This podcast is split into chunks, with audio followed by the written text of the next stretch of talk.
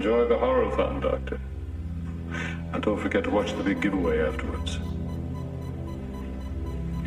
Why, Cochrane? Why? Do I need a reason? Mr. Cuthbert was right, you know. I do love a good joke, and this is the best ever. A joke on the children. Welcome to the Rewind Movie Podcast. But there's a better reason. You don't really know much about Halloween. Thought no further than the strange custom of having your children wear masks and go out begging for candy. The following review will contain spoilers and may contain strong language. Halloween, the festival of Samhain. The last great one took place 3,000 years ago when the hills ran red with the blood of animals and children. As part of our throwback series, today we'll be looking at Halloween 3 Season of the Witch. Starring Tom Atkins, Stacey Nelkin, Ralph Strait, and Dan O'Herlihy. Directed by Tommy Lee Wallace. Sacrifices are part of our world, our craft. Witchcraft. To us, it was a way of controlling our environment. It's not so different now. It's time again. The world's going to change tonight, Doctor. I'm glad you'll be able to watch it. Hello and welcome to the Rewind Movie Podcast. It's Gali in Glasgow. uh, Devlin in London, and for the first time ever, we also have.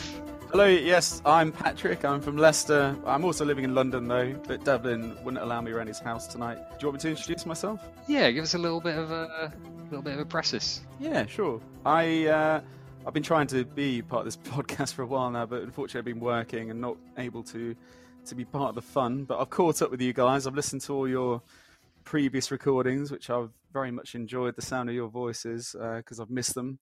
Because I went to university with um, Gali and Devlin back in the day.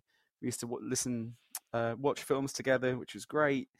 Um, I didn't have the basement, unfortunately, with you guys because I didn't live with you. But I used to enjoy going to the cinema. Um, and now I work in film and TV. Mainly, I organise extras, tell them what to do, look after them, get them in the scene, and look after the continuity, which I've been doing all week with a load of Italians, which has been fun. And uh, you guys talked about the kind of films you like. I feel that my tastes are slightly different because of my how I grew up. Mainly, was brought up on Disney. I was a little bit more sheltered from Hmm? adult films. Uh, my mum and dad weren't very keen. Not not blue movies, not adult Oh, you, like listen, that. you hadn't. You had good parents. That's you can say it. Yeah. Yeah, but like they were very conscious of showing me Universal or PG or twelve films, you know. And but I do remember my dad one day. It's like Patrick, come here. I've got to show you something. And he put on Terminator just for you know the opening section. Is it Terminator? Terminator Two, with the the war zone in the future. It's like don't tell mum. it's like a, well, uh, at the time it was like a really serious teaser for me, and I was immediately hooked. And I think I've got my dad to thank for sci-fi, my mum to thank for cartoons and Disney, and then my grandma. I just used to watch musicals with her, like from the fifties and Doris Day and stuff. So my family were a big influence on what I watched growing up, and then not adult films in the, in the crass sense. you know, I remember it like when you become 15 trying to buy 18s at the video shop and things like that. Um, but this week, Devlin's choice, Halloween 3, Season of the Witch. Mm. I hadn't seen it, Devlin. No? No, I've never seen it. I was amazed to find out today how many Halloween films there were. I've only seen the first one, but that was years ago. So I'm um, I'm a little lost in the history of the. I'll call it a franchise because I suppose. Oh, don't don't say that, Patrick. I uh, read a review with Jamie Lee Curtis earlier in the week about the new one. She does not like the franchise word. She Ah. calls it a series of films. All right, fine. Yeah. But It's a franchise, though. It, of course, it is. Yeah, thanks for that, Devlin. That's a really good introduction for me. Uh, I, I can't say I was excited, but I watched it and I'm ready to talk. Excellent. Excellent. Gali, had you seen this? Right, so in the previous episode, you would have heard me say that I'd seen Halloween 3. Unfortunately, I got it mixed up with Halloween 4. So uh, when I put this on, it was about 30 seconds in that I realised I'd never seen it. So I also had not seen this choice of yours, which makes me even more fascinated to know, Devlin, why Halloween 3 Season of the Witch? First up, I know that um, what we usually like to do on these things is, uh, especially you, Gali, always say like, don't don't tip your hand too early. Don't kind of, you know, uh, don't open up by saying like, oh, let's review this wonderful film that that we all love. Objectivity when it comes to films is obviously not something that actually exists. Um, but I am going to have to go out right at the start of this one and say that um, I am currently doing this podcast in a Silver Shamrock Novelties T-shirt. um, I have a signed I have a signed picture of Tom Atkins in this film that I paid money for, which is only the second time in my life I've ever done that, and the other time was when I met George Romero. That was recently, right, with Tom Atkins? Yes, it was. It was this summer. It's why I knew you were going to pick it. a lot of the films that we look at are films that, that we, we liked when we were younger, but we maybe haven't seen in a while. I'm going to admit to you both right now that I watch Halloween 3 Season of the Witch uh, every year. Brilliant. Um, Halloween 3 was the first Halloween movie I ever saw. How come? Um, well, I think this happened a lot to uh, to us when we were younger. We've already looked at Predator 2 rather than looking at Predator, and I think there's going to be other films later uh, down the line where we end up looking at sequels before we look at the originals. And I'm I'm sure it's because when TV um, when film distribution companies sell the rights to like major productions, they bundle them up with a whole bunch of smaller, shittier films that they're just trying to sort of push into the black by um by flogging them to TV channels uh, as like riders almost. So like this is a Universal film. Uh, I think it was Universal that released this. So let's say Yeah, they distributed it, man. yeah, let's say like in the late 90s, which is probably around the time I saw this, mid late 90s. Let's say BBC wanted to show Mission Impossible over Christmas. That's Paramount. I don't know, whatever. Jurassic Park, doesn't matter. Um, Universal would say you can have it, but you're also going to take these 10 shit films and you're going to play them a set amount of times. And it's a way for the production company and the distribution company to be able to write off costs of stuff, especially stuff that's perceived as being a failure yeah. which this one definitely was. So this would have been shown on like BBC Two in the around Halloween. Um, I knew of Halloween obviously because I guess everyone does. Michael Myers is, you know, one of the the kind of Mount Rushmore of of horror of recognizable horror icons. So I mean, even at that, age, I would have been like early middle teens, probs. Um, I would have known Halloween uh, and I would have known that it was something that I probably wanted to watch, but for whatever reason hadn't. So I watched this instead, and uh, and and I loved it.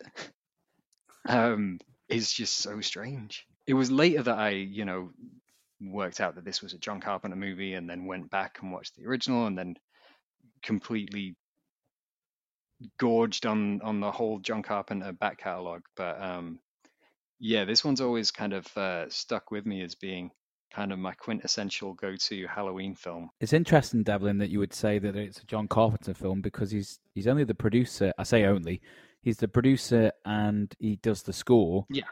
But as we go through the film, uh, I may highlight his fingerprints are all over this. Mm, Uh, so yeah, it's interesting that you said that because objectively, this is not a John Carpenter film.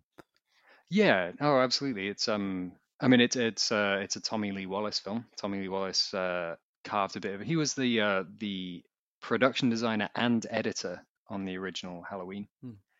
Um, and he kind of went on to carve out a career as a bit of a kind of horror journeyman. He made um, Fright Night Two, All right. which Yes. is which is decent. I like Fright Night Two. It's obviously Yeah, yeah, no no, it's got it's all right. it's no Fright Night, but few things are.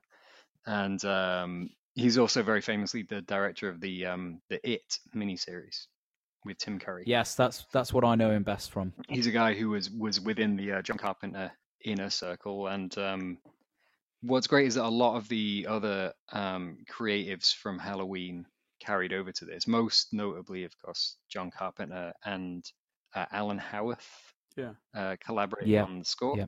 which I'm sure we'll talk about a lot.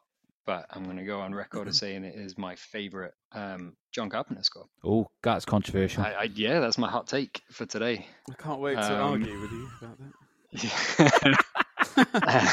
what did I say about showing your hand, Patrick? Oh, yeah, And, uh, Um, Devlin did it, so I'm following suit. I think it's fine. I think we can just put it all out there on this one. And uh, uh, Dean Cundey came across as cinematographer. Yeah, I as well, could not which, um, believe Dean Cundey shot this. I, I still, uh, I can't. I I'm mean, speechless. again, Dean Cundey. Patrick, on- I urge you to go and look at his No, I know it. filmography. He's done. He's done some It's stuff. one of my favourite ever films, Roadhouse. Roadhouse. um, yeah, and and uh, Halloween and the Thing and Even Some- Jurassic Park and Back to the Future. I couldn't. I, yeah. Yeah. I couldn't believe it was him because quite. Well, we'll come to it. I'm sure. Well, for me, especially, I I hadn't. I don't really know much about it at all. I was hmm. surprised not to have Michael Myers in the title of Yeah. Halloween, so I was really interested in. Well, it's quite admirable to take it in a whole different direction and try and do something different with uh, Jamie Lee Curtis's series, should we say? Um, so for that, I was kind of I was quite impressed that they they had the balls to do it. But that was John Carpenter, right? He that's that was his intention. That's the only reason he wanted to be involved in it is to try something new. Yeah, the um the original film was funded by um a, a Syrian producer called Moustapha Akkad. Um, he's a really interesting guy. Like uh, he dedicated years of his life to making these um uh, big epic films about uh, Islam. He made a film about uh, Muhammad, and he got into a lot of controversy for it, and he had to um go through a whole bunch of he had to petition governments and kingdoms and uh, uh, religious councils and stuff, and um, he he managed to make these these grand epics while also he spent most of his his life producing um, Halloween movies. Okay. And uh, the first one was such a massive success on such a small budget, uh, was such a, a an influential and, and huge film that they wanted to rush a sequel out. John Carpenter felt that he'd finished his his film was a you know was a little stand. He wanted, I guess he likened it to Psycho, maybe like a little kind Yeah, of yeah. cheap, efficient thriller um, that was was a self-contained little unit, but for a sequel, he was asked to do it. So he and his uh, his producing and writing partner uh, Debra Hill turned out a draft for Halloween two. He didn't want to direct it at this point. He was, I believe, already working on the thing. So uh, he got a guy called Rick Rosenthal to make Halloween two. Rick Rosenthal then came back to kill the series in Halloween Resurrection. Um, Trick or treat, motherfucker. uh, after that, and and they were Carpenter was adamant, like he'd already he'd left Michael Myers alive at the end of Halloween, so he was certain to kill the fuck out of him and Doctor Loomis in Halloween two. He blew up the whole hospital. Um, but in order to appease the financiers and to keep this going, he said, "What if we do a series of uh, standalone anthology films under the Halloween Okay. banner?" Which I think Yeah, is a great is. idea. Something really like um, yeah, like a Tales from the Dark Side or a Twilight Yeah. Zone. Even if you looked at modern times now, American Horror Story, even the Scream Yeah. series, where they've just taken a sort of anthology format, so you can do loads of stories under one umbrella of a name or a brand that you can associate with and that you know is good quality horror films. They were ahead of the time as far as their ideas.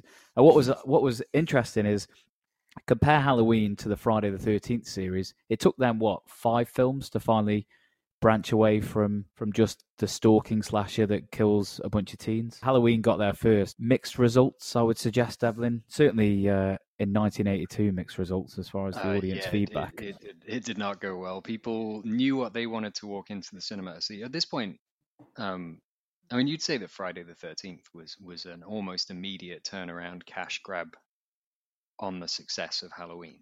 It's no surprise. oh yeah, yeah, hundred percent. Halloween was 78, and by 1980, the cinemas were just full of slasher movies. I had a question because out of the three of us, you are the you are the horror guy. Um, you've seen more horror films than myself and Patrick. Yeah, you celebrate Halloween as though it was Christmas, Devlin. Yeah, exactly. Is it a fair assessment to say that the reason that Halloween 3 at the time wasn't successful is because that horror films at that point had kind of gone into the populace. It's all about horror films, a bit like 2018, where horror has now become this big, big thing that everyone's into.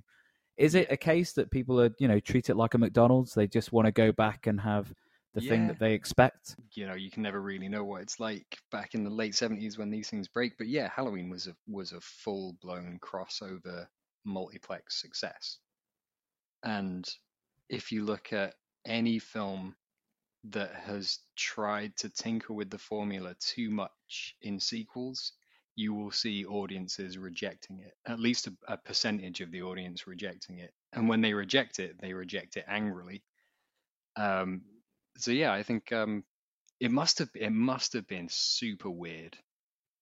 Much like like you were saying, Patrick, that you sat down to watch a Halloween movie and No, Michael at Myers. no point, well, and and then weirdly you end up seeing the original film playing on a TV, Yeah, yeah, yeah. which means that the the fake the movie Halloween is a fake movie within the universe of this film. But that also, I mean, that influence even in this to something like Scream Two, which you spoke about the other day, the other week as well. You know, when they're watching, uh, what's it called, Stab, the Stab series, Hmm. and it, it's kind of that thing as well, which the self-referential, but also that ho- uh, horror films are watched and celebrated at at Halloween.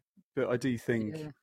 what you're saying about an audience, Gali, I think people would have expected this to have had the, the anti-hero, uh, Michael Myers, whatever you want to call it, the, the antagonist, and didn't have it, and may have been cheated. That may have affected audiences. Should they have gone with another title, but just John Carpenter presents? It's Mm. it's a hard one to. Well, this is at the this is where the, this is where the film is uh, conflicting with itself because the title is Halloween three. So I think if you're going to go and do an anthology, call it Halloween Season of the Witch, or you know, don't Yeah, don't yeah, yeah. necessarily sequelize it because I think that most horror fans, not not all, but most horror fans, um, they celebrate tropes. They celebrate, and you know, Scream played on this in the '90s. They celebrate the idea that they know what's they know what the filmmakers are doing. They know how the story is going to pan out, and actually, the um, the excitement is sort of being two steps ahead of the story and almost, you know, like I said. I, I- hate to compare it to like McDonald's, but just going to a restaurant and ordering the same meal. You know Yeah. what you want, and you want it. You that's what you've ordered, so give it to me. With Halloween three, I think one of the reasons why audiences rejected it so hard was not only did they marketed it as if it's going to be a Halloween sequel, but also within the film they ram it down your throat. By the way, this is a Halloween film with the same filmmakers, the same visual look, the same music, Yeah. Hmm. but it ain't it ain't your dad's Halloween. So it's just one of those things where I, I think that they they underestimated the the mass market for this. Yeah. You know, I reckon John Carpenter and Debra Hill would have learned a lot from Halloween Three: Season of the Witch. So, Devlin, should we should we get into it? Have you got a plot for us for Halloween Three. Season of the Witch? Yeah, do you want, uh, I'll do you a little preface of the plot here. when a near catatonic man arrives at the hospital of Dr. Dan Challis, he notices the unusual Halloween mask the man is clutching as he whispers terrible omens. When a mysterious assailant brutally murders him and then sets himself alight in the car park, the mystery deepens. At the behest of the victim's daughter, they travel together to the small town of Santa Mira, to the factory of the reclusive Conal Cochrane, and his silver shamrock novelties to investigate where the masks are made, but they can never imagine and are not remotely prepared for the horrors that await them. Should we talk about the the opening credits? We are introduced to this amazing music that John Carpenter just produces. Uh, him and uh, who's the other guy? Alan Howarth. it is wonderful. Um, but I, I really, I couldn't help but think one minute into the opening credits that this was reminding me of dial-up when I was waiting for internet pages to load up.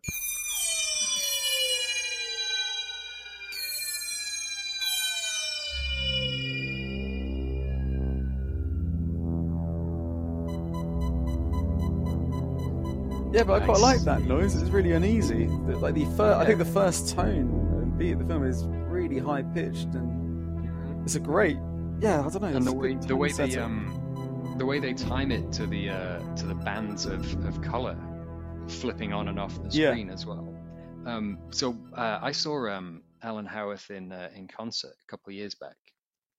He did um, a show at Union Chapel, and he he brought like a medley of. This was on like Halloween night, so he did a medley of uh, the scores. He so he didn't work on Halloween one, but he worked with Carpenter from Halloween two and three, and then he scored four, five, and six on his own.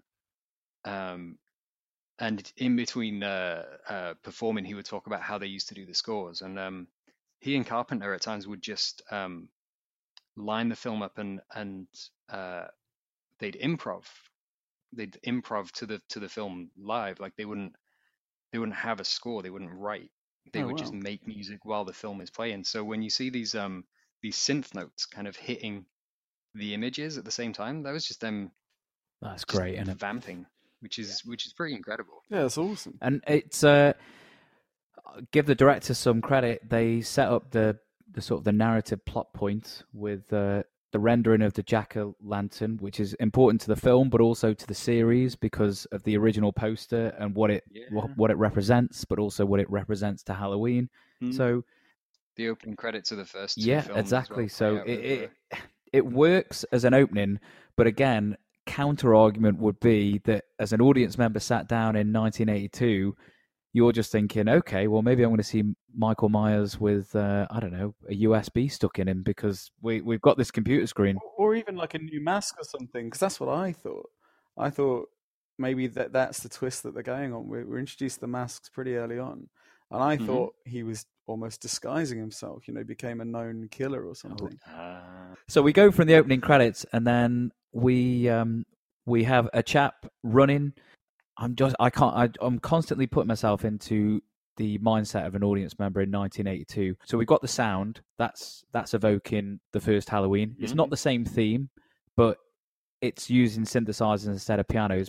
John Carpenter's got a very distinct style, so it's very recognizable. those long ominous notes of dread. Do, do you guys watch Peep Show? Well, I, I used to, yeah, yeah, yeah. Yes. I'm go- going completely off boil here, but there's what it what the score reminded me of. I'm not criticizing it because I do like the sound of it. But there's a, there's a scene in Peep Show where Super Hans they're trying to make a commercial for Honda. He goes, and he goes, the the longer the note, the greater the dread. and that's what that's what a lot of this score reminded me of as he presses the key, just burn. And it's funny you should say that because some of the notes that go on for ages just reminded me of some of the edits that go on for ages in the middle part of the film where you're just like, Jesus, cut from this scene. anyway, so what I was what I was uh, going into was that uh, visually it also evokes the same same feel as as the original Halloween. Dean Cundey's back. And the lighting, I, I will say, his depth of field on that opening shot with the chap just running towards camera, it looks incredible. Yeah, I've, I've, I was actually going to mention there's a couple of times during the film where um, I think this film and a lot of Carpenter films, but this film especially, kind of um, it suffers for not being able to see it the way it's actually shot. I've I've got this on. I think I've got three different versions of this, um, and the TV version and the first DVD I bought of it were um, uh, like 16 by 9 pan and scan, and you lose so much in those edges because you know they they shot in that big 235 to 1 uh widescreen format Yeah, I watched it on 16 by 9 here. Yeah. there's there's little moments where like things are happening at the edges of the frame and you, and you just don't get them which uh which is which is a shame because because yeah. Cundey knows how to stuff that that frame all the way across with information He does, and it, his use of the blues, the reds, and the yellows later on in the date, even the daytime stuff uh, when we get to Santa Mir- uh, Mira is yeah. It this film looks incredible. Mm. I don't think it looks incredible. I think I think Yeah. the film's actually lacking quite a lot of shot selection in its editing and stuff. There's quite a few times where there's there I don't know whether the scene has the coverage. I would put that on uh, on Wallace's door. I'd put it on the director.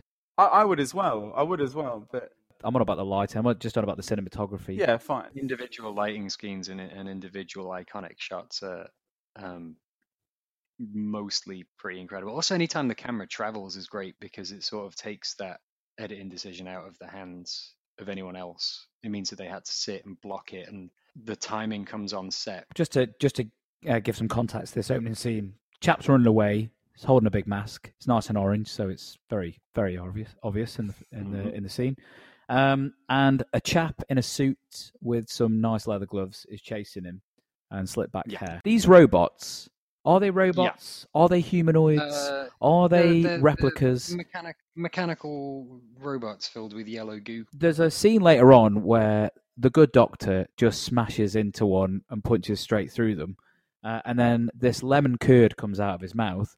And I'm thinking, well, are you Yep. organic or are you uh, mechanical? No, because he pulls out a handful of wires after he punches. well, I know his he does, Devlin, but he punches through him like a man would punch through a cloud. It's it's ridiculous. because I've been pondering that, and I, I think the whole point is because he's an experiment, he's a toy maker, so to speak, a prankster. I think he's transformed her. However, she's in a room with no tools or or anything. It's just a room with a Yeah. bed, and He and hasn't, he hasn't had very long to do. but the way I read it was that sh- that that was like his I don't know final trick to the Doctor to because he's been thwarted. He knew I don't know. It, it that's how it felt to me. I I've got, feel um, that she was transformed. I've got uh, I've got two possible ridiculous scenarios. God. One is that in a factory that has a lot of latex pouring ability, uh, it would be a lot easier for him to uh, have like a robot that he could just put a head on that looks like her. Yeah, Like you know, you just you make a mold, you make a face, and then you put it on. Obviously, it, it's it's absurd that it would look realistic enough to fool him. Um, the second theory, which I know for a fact is bullshit, is that um, wouldn't wouldn't it be amazing if she was sent already yeah. I, As a I thought you were Oh, going nice. order to- in order to as like a, the grandest prank of all to just sucker this guy in to it's because like Cochrane is a Bond villain basically by the end of it, and he's he's desperate for somebody to tell his fucking brilliant plan to. So he's like, oh, I mean, nobody's gonna work this out. So I'm and gonna his, have his to big bad send layer as well with uh, and Yeah, so I'm gonna have Oh. to send out a, a sexy robot who's a terrible actress. well, that works. That works for the actress, doesn't it? That she's a little bit robotic and stiff. But they've- of course, I mean that theory's shot to shit because um, i- if you notice, after she gets uh, rescued by Dan, she doesn't speak yeah, for the remainder of the that's film. right. And also we get one She's of also- sneezing as well, which suggests some sort of I don't know. Yeah, they they, they can Im- they can imitate Yeah. human behavior or like the little nuances of human. or, or a Yeah. physical sort of a body that they've they've had to take has those habits that Hmm. they can't control as robots. We'll get into it later, but um, there's some some serious Swiss cheese plot holes going on because if we are Oh, to yeah. believe that she is a robot that has been created, uh, she's complicit in the downfall of her own organization for no reason Yeah. whatsoever. But we'll get into that later on. Um, can we can we get straight to the gas attendant, who is my favorite Oh. Yeah, favorite gas attendant in film. But yeah, he's reading a magazine, and this is the first time, first of 14, because I counted it, where we get the infamous Silver Shamrock commercial. Happy, happy Halloween, Halloween, Halloween, happy, happy Halloween, Silver Shamrock. Happy, happy Halloween. I think it works as well. I think we It's need- like a little I think you need it a on lot early on watching to- too much TV. and yeah. stuff. and um, the the tone of it definitely changes. You know, after after you realize what's happening with that commercial, they only play it, I think, another three times after that, and yeah, the the whole kind of atmosphere of it is completely different. It does change, doesn't it? And the subliminal element, because this film, this film picks its targets, and they're they're they're quite um, overt with the targets they're going for. But whether or not they execute it properly is to be discussed. But certainly, the commercialization of Halloween and this whole idea that people will kind of get drawn in by these uh, these adverts. You know, there's one on the radio, there's one on the TV. Uh, I, I agree with you guys. I think it. I think it does work, and it reminded me of of adverts that I've hated in the past, Yeah. like the Crazy Frog, or you, do you remember the one? Uh, I think it wasn't too long ago, Cavonia with clout, and that one always sticks in my mind. Well, even the Go Compare guy, it was just this repetitive nonsense. Ugh. Rip that mustache off and shove it down his throat. This is a film that's having a, a- definite rehabilitation of its of its image over the last few years, and I, I think you could argue that um, a lot of the stuff from this is more iconic than virtually anything else in any other Halloween film.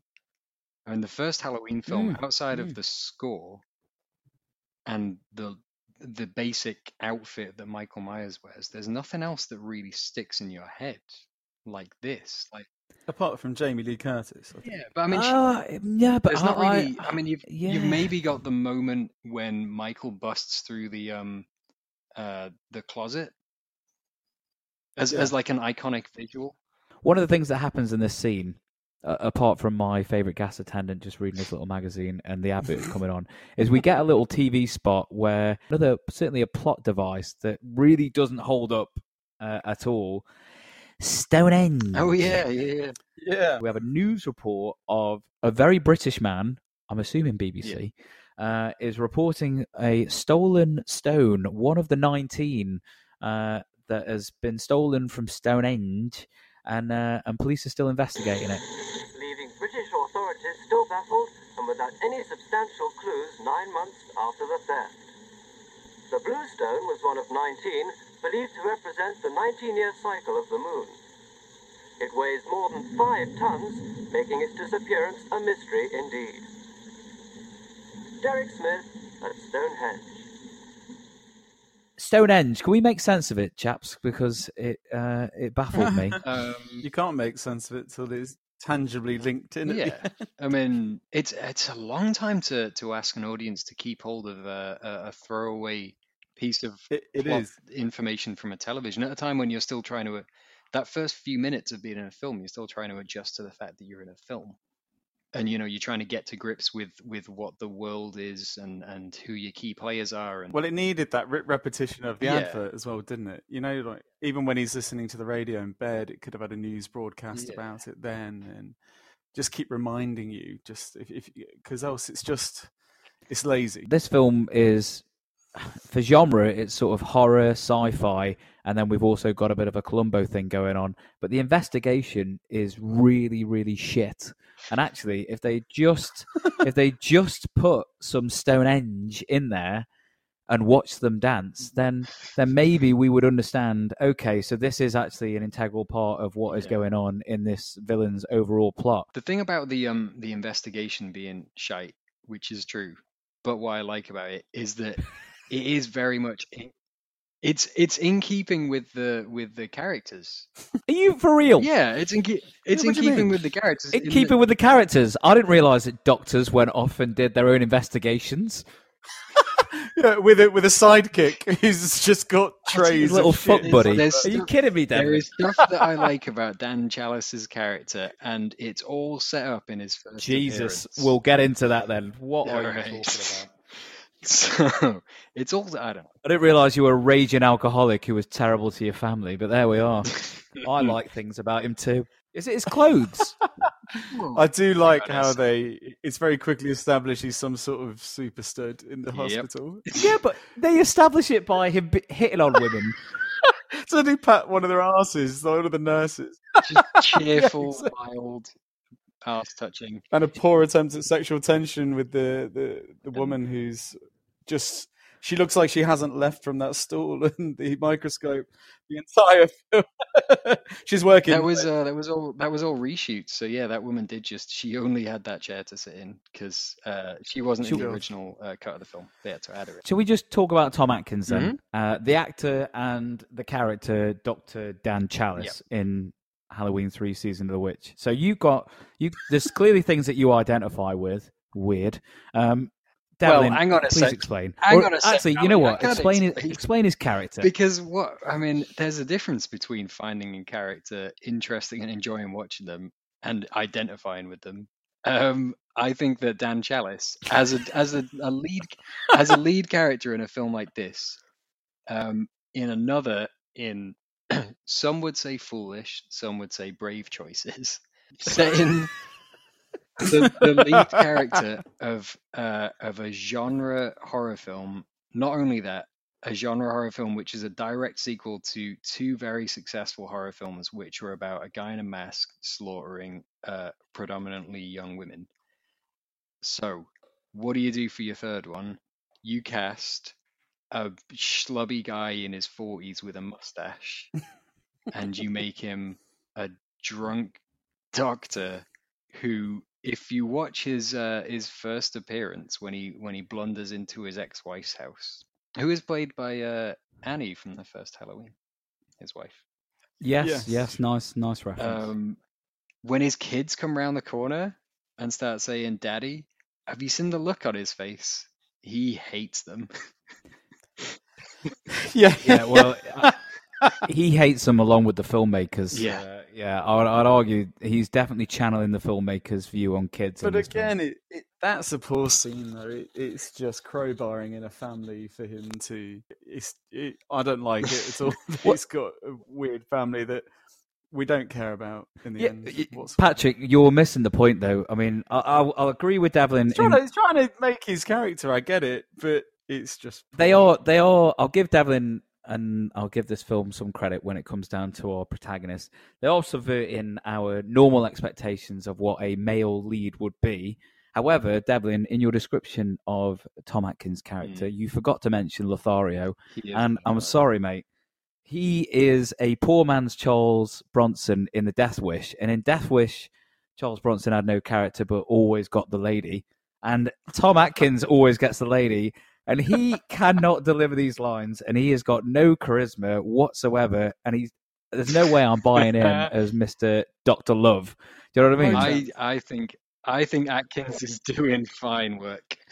Listen, I know you've met him, so that's obviously going to cause a little bit of friction in your mind. But, But I, I, I, think, he- I think there's stuff going on. I think he's he's working in all these things. talking about? A Charles Bronson comparison, a late career Bronson no less, is very very cruel. Yes, and he working. reminds me of a He is- late career Bronson. He is putting effort in here. He's reacting to things. There's line deliveries. He's weird. He's fucking weird. talking about? The only time he, I see that at all is when he's on the phone at the end. Yeah. Oh, when That's he's on the only, That's phone. the only time I'll agree with you. I just. I, When I he's on the like- I phone, like he's his, on the uh, phone half the film. I like his exasperation. No, exasperation. at the end when he's begging them to turn the TV I like off. his constant exasperation every time he's on the phone to his ex-wife who he hates, talking about his kids that he also hates. You know when he's in the, uh, you know that opening scene with the family, and they Mhm. subvert this idea that you know it's dad coming home, but actually dad's not with mum Yeah. anymore, and mum's dressed in this very kind of uptight middle class uh, sort of costuming, uh, and the, and he gives the kids these shitty masks that are just a little shitter than the silver shamrock masks. But what I do like is I imagine where he's just come from, and those brown bags look very familiar to the brown bag that is covering the bottle of booze that he buys later on in the film. Yeah, I imagine that he had those brown bags from his previous night, and he just put those masks in there. Oh, I think he bought. Where was the Tesco bag? I think he bought the liquor from the liquor store and then remembered that he's got kids, so he bought like. Just, he's like, "Do you have any Halloween shit?" And he's like, "Yeah, I got these. One's a sheep, I think, and the other's a kind of." Oh, it- I said, "Yeah, I'll just have those." And then he turns he turns up drunk because his wife points out like, uh, "Yeah, drinking and doctoring." then the uh, the gas attendant has driven the the crazed man with the Halloween mask to the hospital. Mhm. He's lying down. He was unconscious, wasn't he? Yeah. And then the uh, the advert comes back on again, and that's when he, he awakes when he hears this advert, and he, like you said, he's clutching the the mask, and that's when he he says, "They're Going to kill us. All of us. All of us. Then do we? Oh, that's it. We cut to outside the hospital, and uh, robots waiting there ominously, and then we have a slow dissolve, time passing. The uh, the the guys in the suits. What I quite like about that is that um, in terms of like visual carryover or, or like thematic carryover from the other Halloween films, it's almost like they fill in the place of Michael. Oh, they absolutely do, Devlin. They absolutely do. I mean, the the music, the music stings whenever they appear on screen or when they do a little sidestep and they're they're then shown. They're slow. They're methodical. But the main one is even played by Dick Warlock, the stuntman who played Mm. Michael in the second film. And actually, um, in one of the the reshoots, in one of the later kills where uh, the deputy coroner is killed with the drill, that that feels like a a Halloween kill or a Friday the Thirteenth. Yeah. I wouldn't have known this if I hadn't done my research here because I wanted to look it up. But Santa Mira, the town that they're in, is actually I think it's I think I got this right. It's the same town name that they had in Invasion of the Body Snatchers. Yes, years yes, before. yeah. So when you got that shot when L's taken outside the motel, and you've got the line of the five of the what we're going to Yeah, call them robots. Uh, Yeah, I refer to them as robots. they- yeah. It's it's. I think there's a lot that Yeah, they're taken totally. from Invasion of the Body Snatchers. in This and it's a lovely influence. I, I, I do Also, think it when they when they first roll into Mm. Santa Mira and you know everyone's staring at them out of the windows of every business, um, it's yeah Oh yeah, yeah, yeah. I mean, you've got you've got a a kind of you've said invasion of the body snatchers. Uh, I think Carpenter tackles this again in They Live a little bit, and even in The Thing, where you've got people Yeah. that are portraying normal, but actually underneath there's there's something Mm. darker inside of them. This film doesn't quite get to those levels. We get our first kill. So our suit man uh, comes in, or Patrick Bateman with his uh, with his gloves on. I will I will say I don't think I've ever seen anyone die from eye gouging and brain plunging. Uh, it's pretty it's pretty gruesome without actually much blood, and obviously there's a symbolic uh, reason behind the kill. You know, he clearly saw something he shouldn't have seen.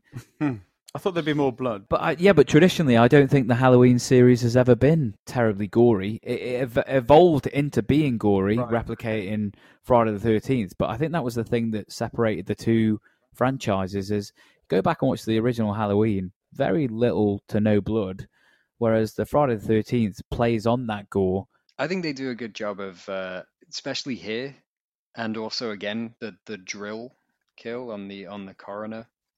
I think it's it's those are great examples of showing very little and suggesting something awful, so the audience is going to sit there uh, and and fill Yeah, in the blanks, yeah. and that's gross. And then when you need to show it later on, like you do in the um in the, in the test room with little Buddy Kupfer, when you when you've got to see something horrible, they are quite willing to put it out there.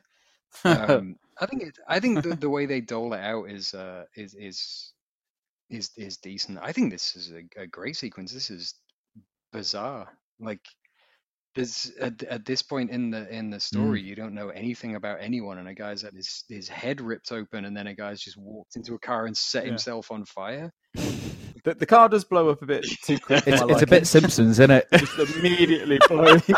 immediately, as soon as he lights the match, he's a boom. I would have liked to see some burning. You know what else yeah. doesn't ring true is um, Devlin's favorite actor, uh, Tom Atkins' reaction shot just does not feel like he's looking at the same thing that I am. and again, he, he's emotionless. He's just staring into the distance.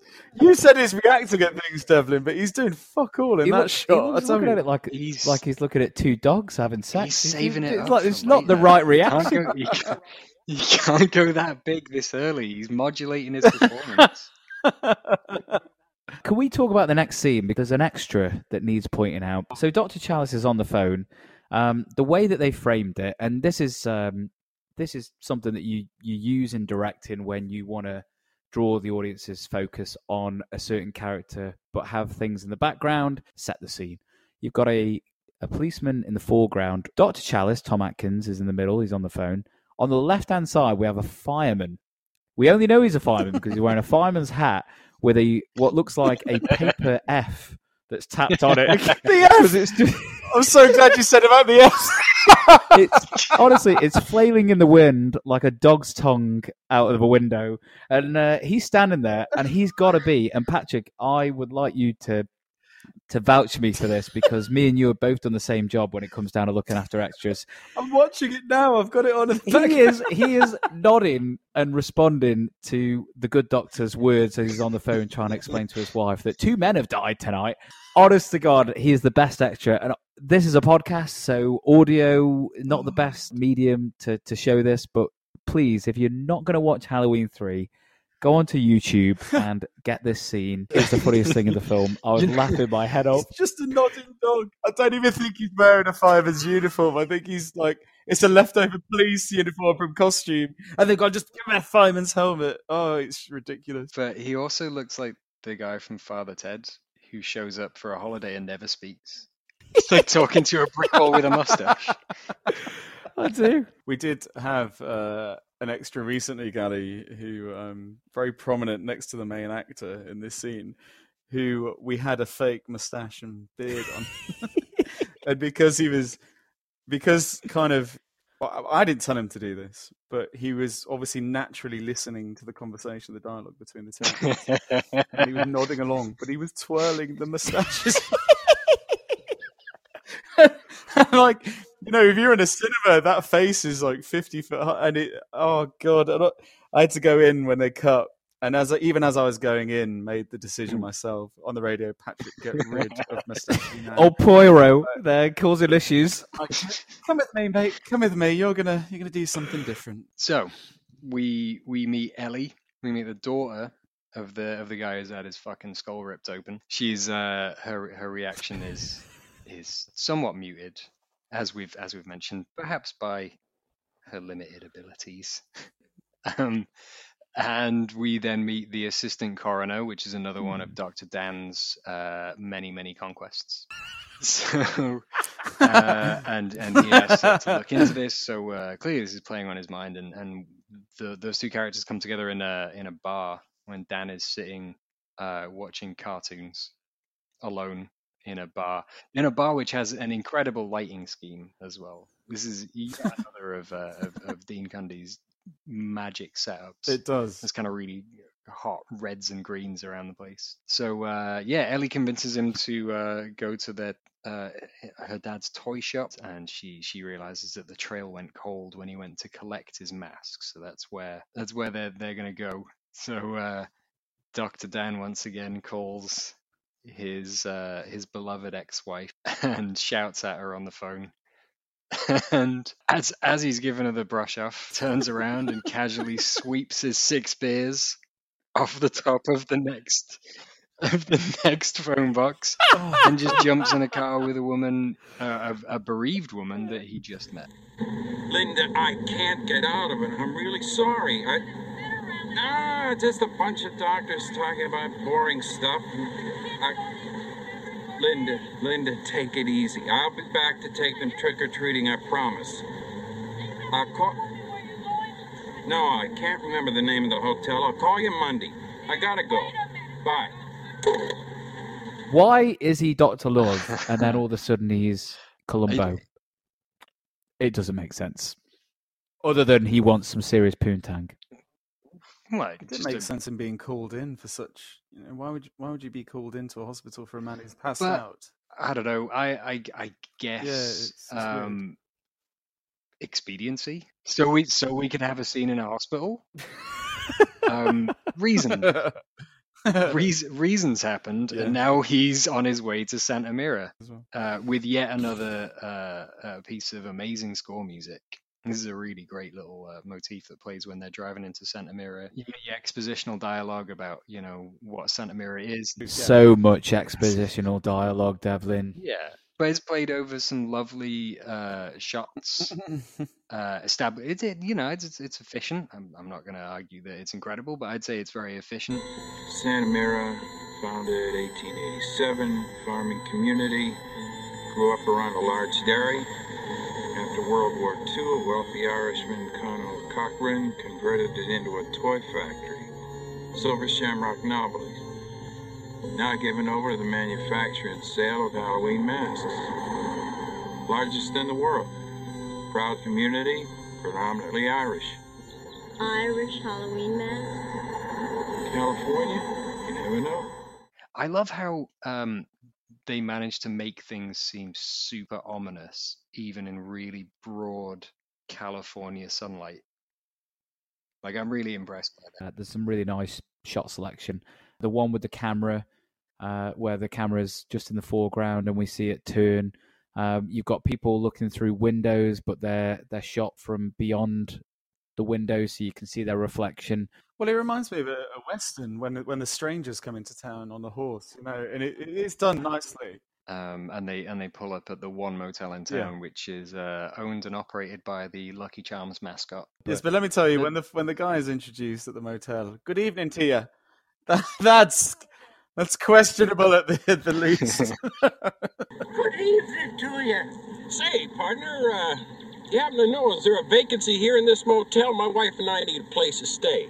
You've come to the right place. It's cozy, it's quiet, and the price is right. The Lafferty's bloke is Oh, uh, is is outrageously Wait, bad. The price is right.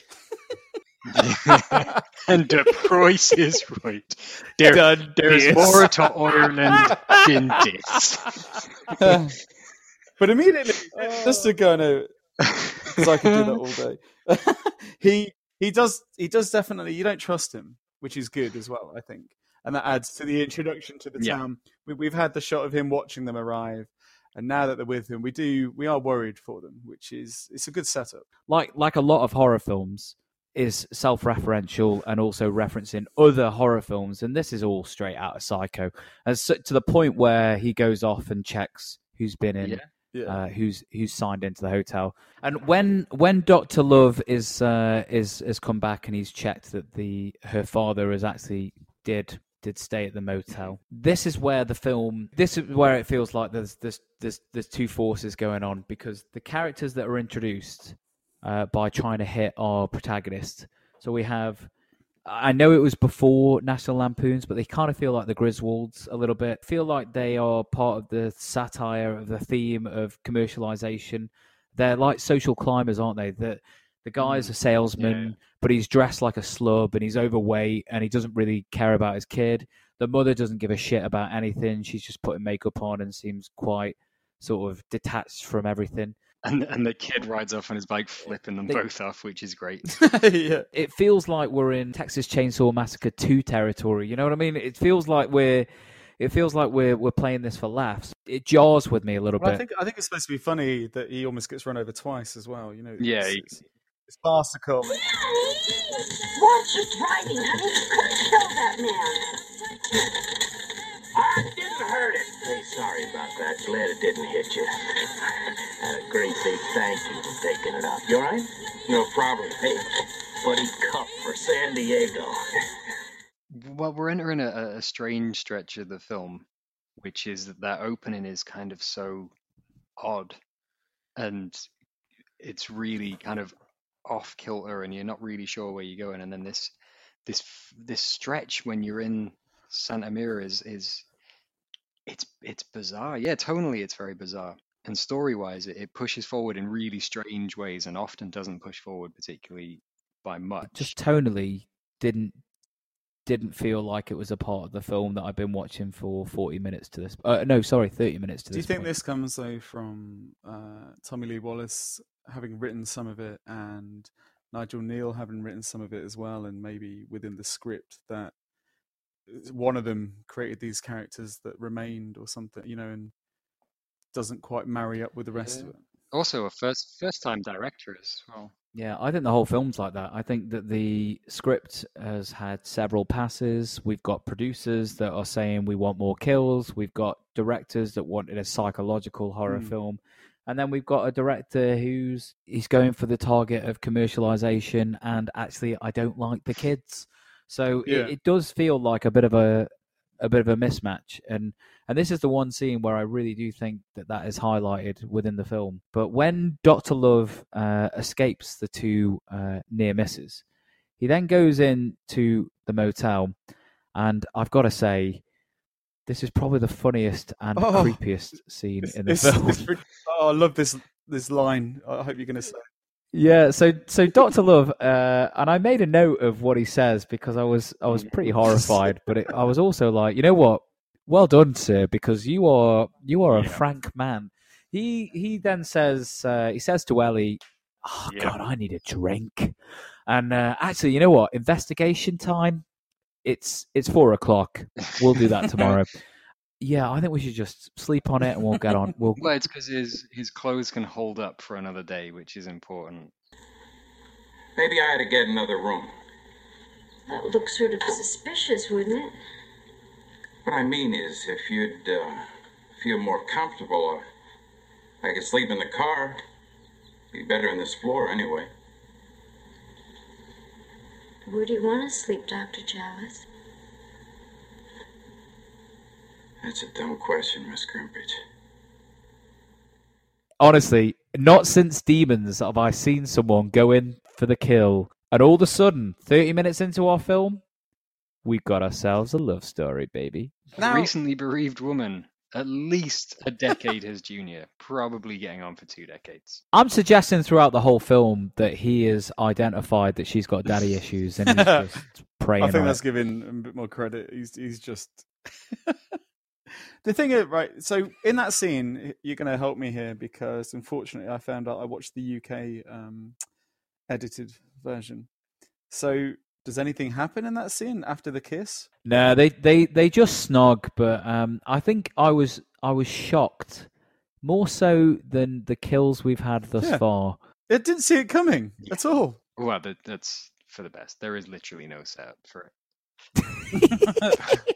But it's odd. It But is to be odd. fair, he is the good doctor. it is odd that they have sex again. Hmm. Well, we're assuming they had sex then, but then we actually see a bit Yes. of kind of in the second sitting. Usually, you'd see it in the first sitting and set up that they're shagging now, and then Well, no, I don't think I don't think they had sex. I think he snogged her and was like, "Oh, "I thought I was in there. That's why I came out to Santa Mira." and then I think he thought, right, in order to get in order to get myself like so I can actually go for more than two minutes, I need a drink. I do like um when he goes out and meets the guy, uh, Hmm. the homeless After guy. the what do they after the curfew. I- Yeah, yeah, yeah, yeah, yeah. I do love. Oh, the curfew, by the way. Do you know whose voice that I is? do. It's it's Jamie Lee. Jamie Lee Curtis, which was cool. It's, it's an uncredited cameo by Jamie Lee Curtis. Yeah. Yeah, I like that. But but when he meets the homeless guy, there's a great line from the homeless guy. I can't. I'll paraphrase. It's like, "Do you want a hand with that? That looks heavy." Yeah, yeah. Just because he wants bought a drink. litre It's bottle. Great. That's so so good. He also says, "Oh, don't worry, I haven't got I ain't anything." got any disease. And then he just lets him drink from the bottle. Which see, oh, so good. I don't even let my girlfriend drink from the milk. So fuck would I let some homeless guy get his lips around my bottle of booze? It turns out he's got his own. In the next scene, he's staggering, uh, he's staggering around with some sort of what looks like. Yeah, he's he he gets drunker uh, the more he exposes dialogue about the plot. Yeah. We've talked a lot, and actually, you know what? There's been a big gap between the kills. This is sort of an issue that is raised with the audience that went to see this. And not only are you not going to see a Michael Myers film, but also the kills in the first hour are pretty sparse. Well, it's a weird one because I mean, in terms of um, the amounts of like on-screen violence, going back to uh, Halloween one, especially, kind of nothing happens until some stuff happens at the end. But you see what, like four on-screen deaths, and they're they're all packed into the last thirty minutes of that film. Uh, Halloween two had a little bit more kind of scattered throughout, but um, yeah, maybe if they were going for more of a a, a heavy invasion of the body snatchers reference. Invasion of the body snatchers is not a violent film; it's an Mm. atmospheric film. It's a, a tense film. But um, I, I think um, there was certainly pressure from uh, Dino De Laurentiis was involved in this. The uh, the, Ah, our the good infamous friend. Dino of of Demons fame, and I, I, I, as far as I can tell, he was um, certainly pushing for a little bit more extreme content. So I think maybe these two deaths that occur right now in Santa Mira, this death and also Marge's death, which depending on your edit is uh is brutal.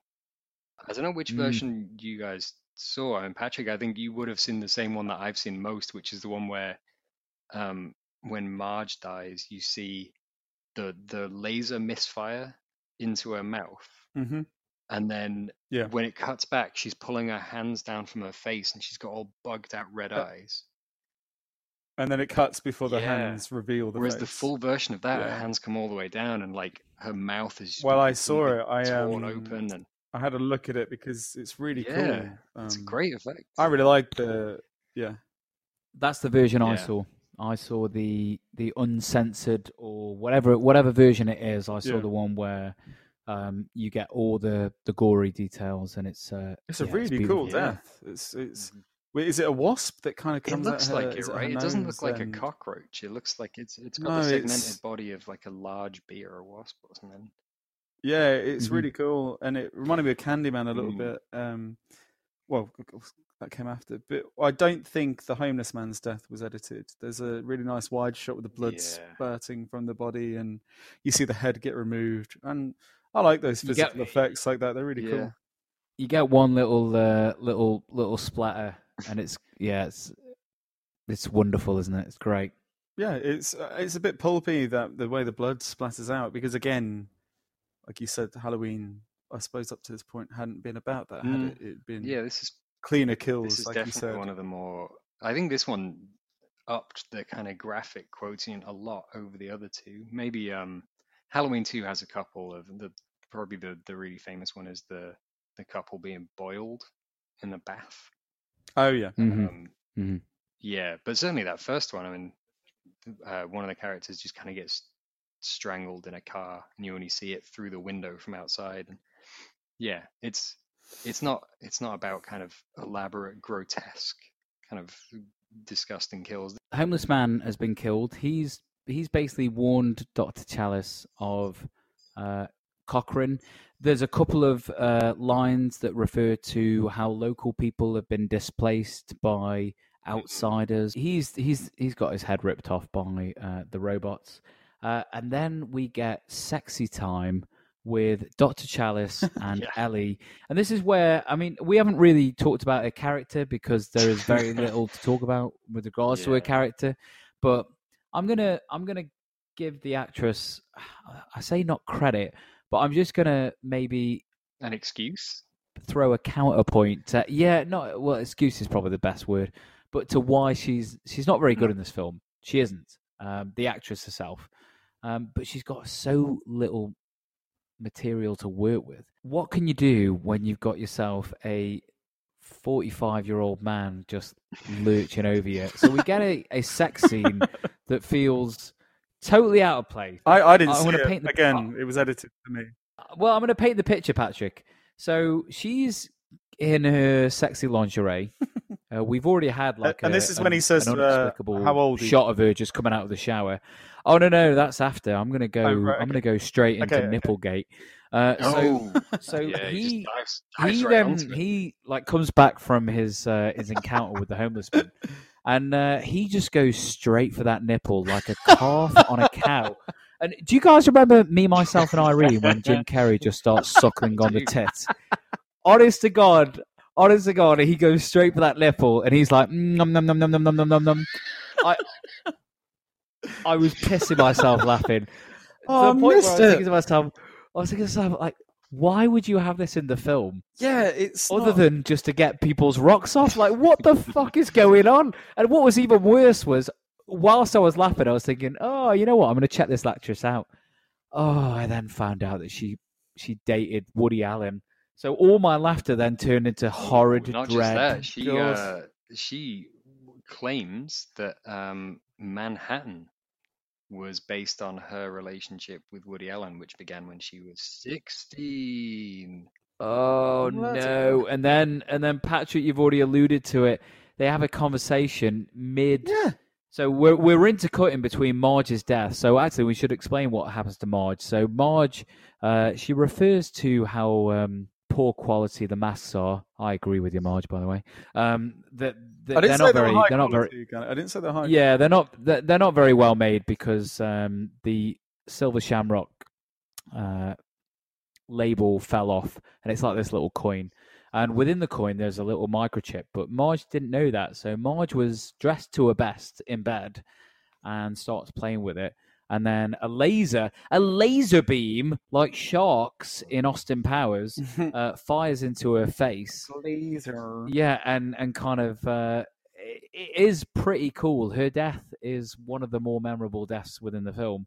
We'll get into what the insects and snakes means, and we'll probably do that later on for the death of the little ginger. So she dies through just playing with this little silver shamrock label, but in between, uh, Doctor Love is is banging Ellie, and then afterwards they have a conversation, and it is creepy as fuck because he just says, But there's that great bit where, when she's on top of him and she says, "What was that?" When the laser fires, and he Oh, says, it's- it doesn't "Doesn't he say like who cares?" And then afterwards, she starts snogging him, even though they've clearly stopped. And a commercial goes. Uh, the commercial for the Silver Shamrock comes on again. He's like, "Oh, for fuck's Mm. sake, why is that?"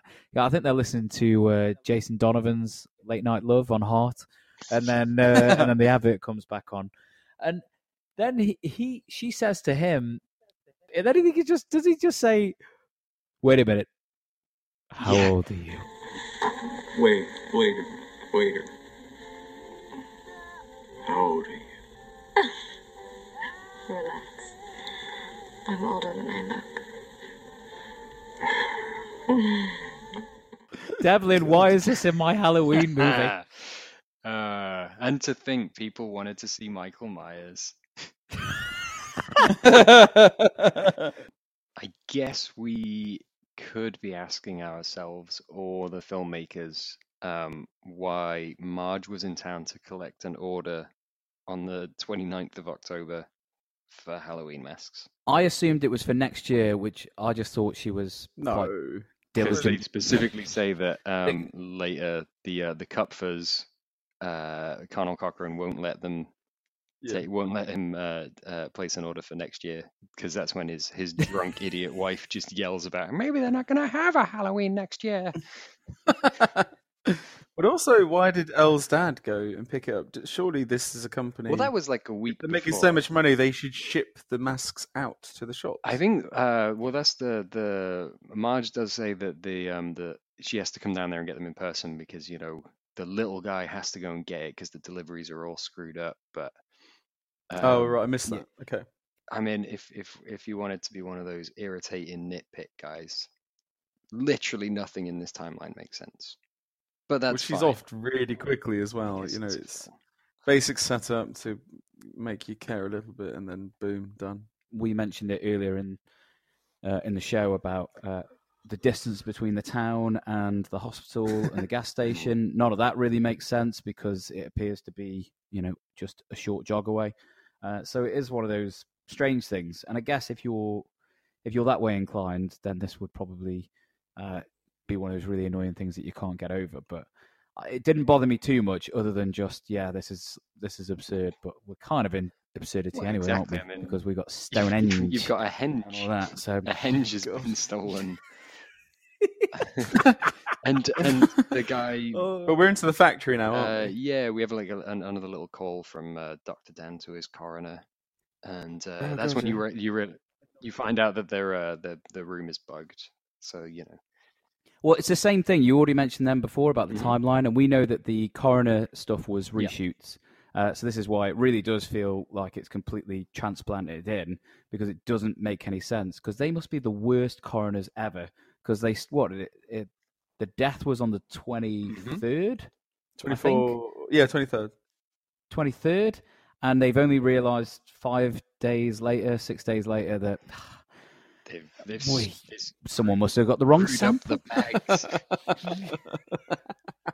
I mean, not since Predator 2 have we seen a more superfluous Doctor type character that's just in there for nothing other than a bit of extra. Oh, wow, I'd but completely forgot about you know- Creepy Doctor from Predator 2 until you just mentioned it, and we watched that a couple of weeks ago. nothing, nothing registers on the uh, on the periodic table.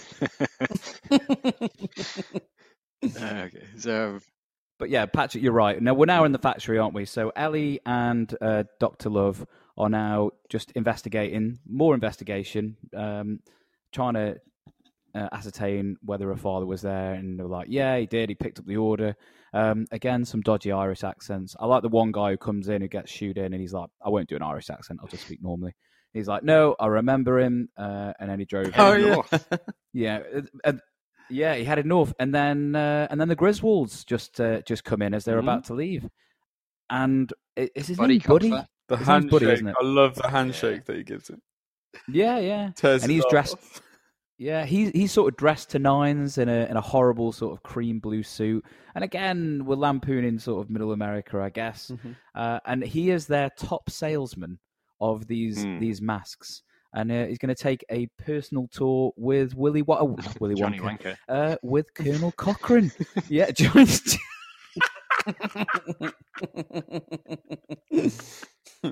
Now, how would you like a guided tour? Oh, thank you, sir. Would it be all right if my friends come along? Oh, yes, I was just about to ask them. If you'd like to. We'd love to. No, so so Cochrane uh, gives them the guided tour, and we're we're really into kind of Willy Wonka territory here. Uh, what's strange is that Buddy seems to know more about Cochrane than than Cochrane. He starts talking about how, uh, and again, this is all kind of alluding to the great villain. Do you remember the inventions? Is one of them? Sticky toilet paper, which is hilarious. And the, the the two that he follows up with, which are the What? I've even incredible, and I I cannot believe that they didn't take the time to show us this in the film. Um, the uh, the dead Oh, dwarf no, gag. I've forgotten. and, yes. Yeah. Course, the classic soft chainsaw. What The the, soft fuck is chainsaw. Yeah, the soft chainsaw. You would have thought that would have come in, right? Yeah.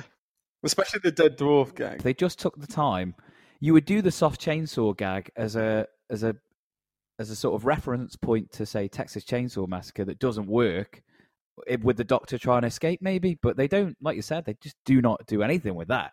It's a shame. What what I like is when the kid runs to the mask. He's obviously excited, having seen the advert, which has brainwashed all the kids, and they want the mask. You know, it's the Yeah. must-have Halloween accessory. But there's the the plot device where Cochrane says, "Oh no, that you can't have that one. That Hmm. one's not been through final processing." And then gives him one in Oh, the yeah. bag. But what I love is then we see a door that says final processing.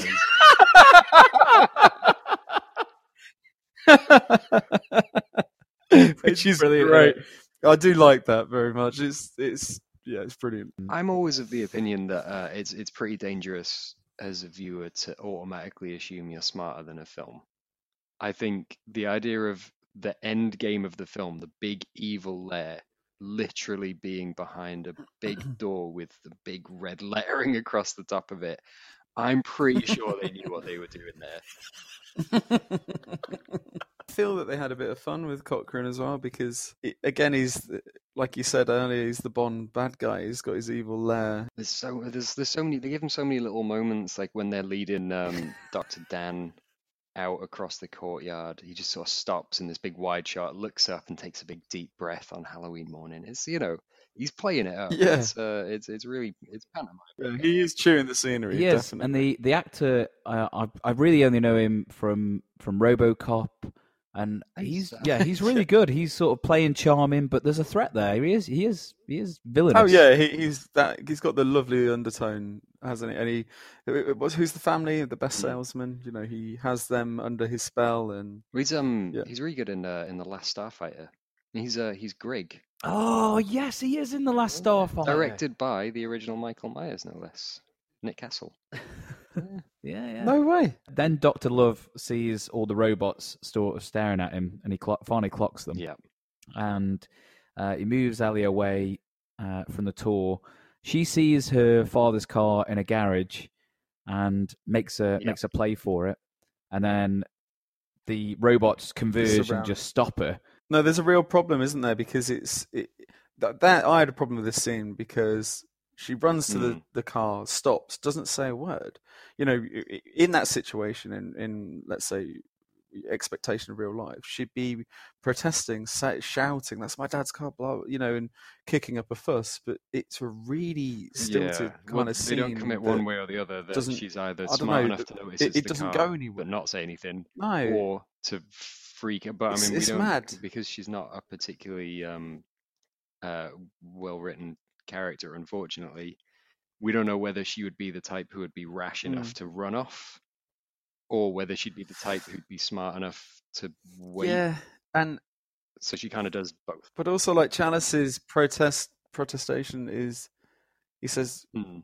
I- I think he yeah. does have a gesture to her to not do it, but even he just stands there stoic and waits for her to come back and hug him. The next scene, they're they're they're panicking, they're packing, they're trying to get out of there, but Yeah. there's a there's a there's a scene that's missing there. It, it's it's yeah, it's really Yeah. the, yeah, it doesn't add up. It, it's not consistent. But as they're uh, as they're packing up, uh, does does Challis go off He for tries to call another phone police. call?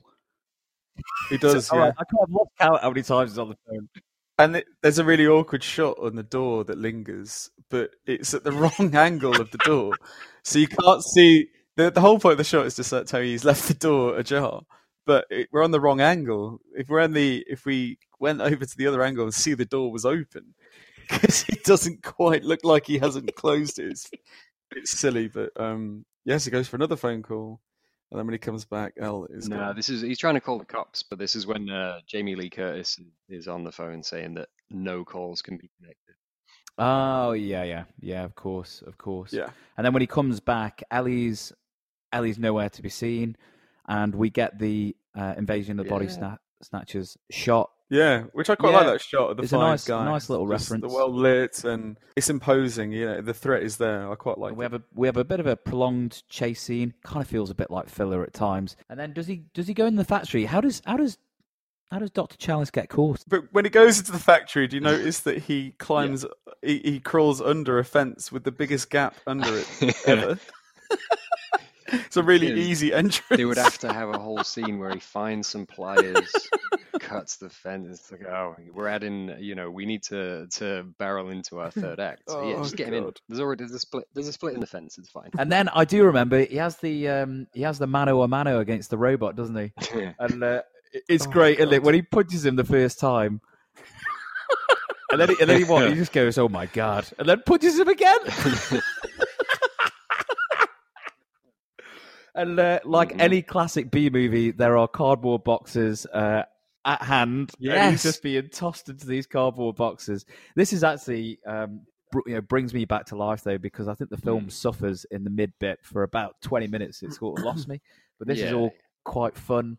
Now, uh, of B movie schlock, and uh, I'm back with it. to uh, I can only imagine cries of derision. I really like what Tom Atkins does after he punches through the robot chest and he's got all the wires in his hand, and then you just see him like shut down. Are you on about his resignation? Yeah, well, like he, he, he grabs this handful of wires out of this thing's chest, and then he just sort of collapses, like he, he ceases to be able to function. I don't know. oh, I okay. like it. So yeah, I, see think it's an saying. interesting, uh, an interesting response to that.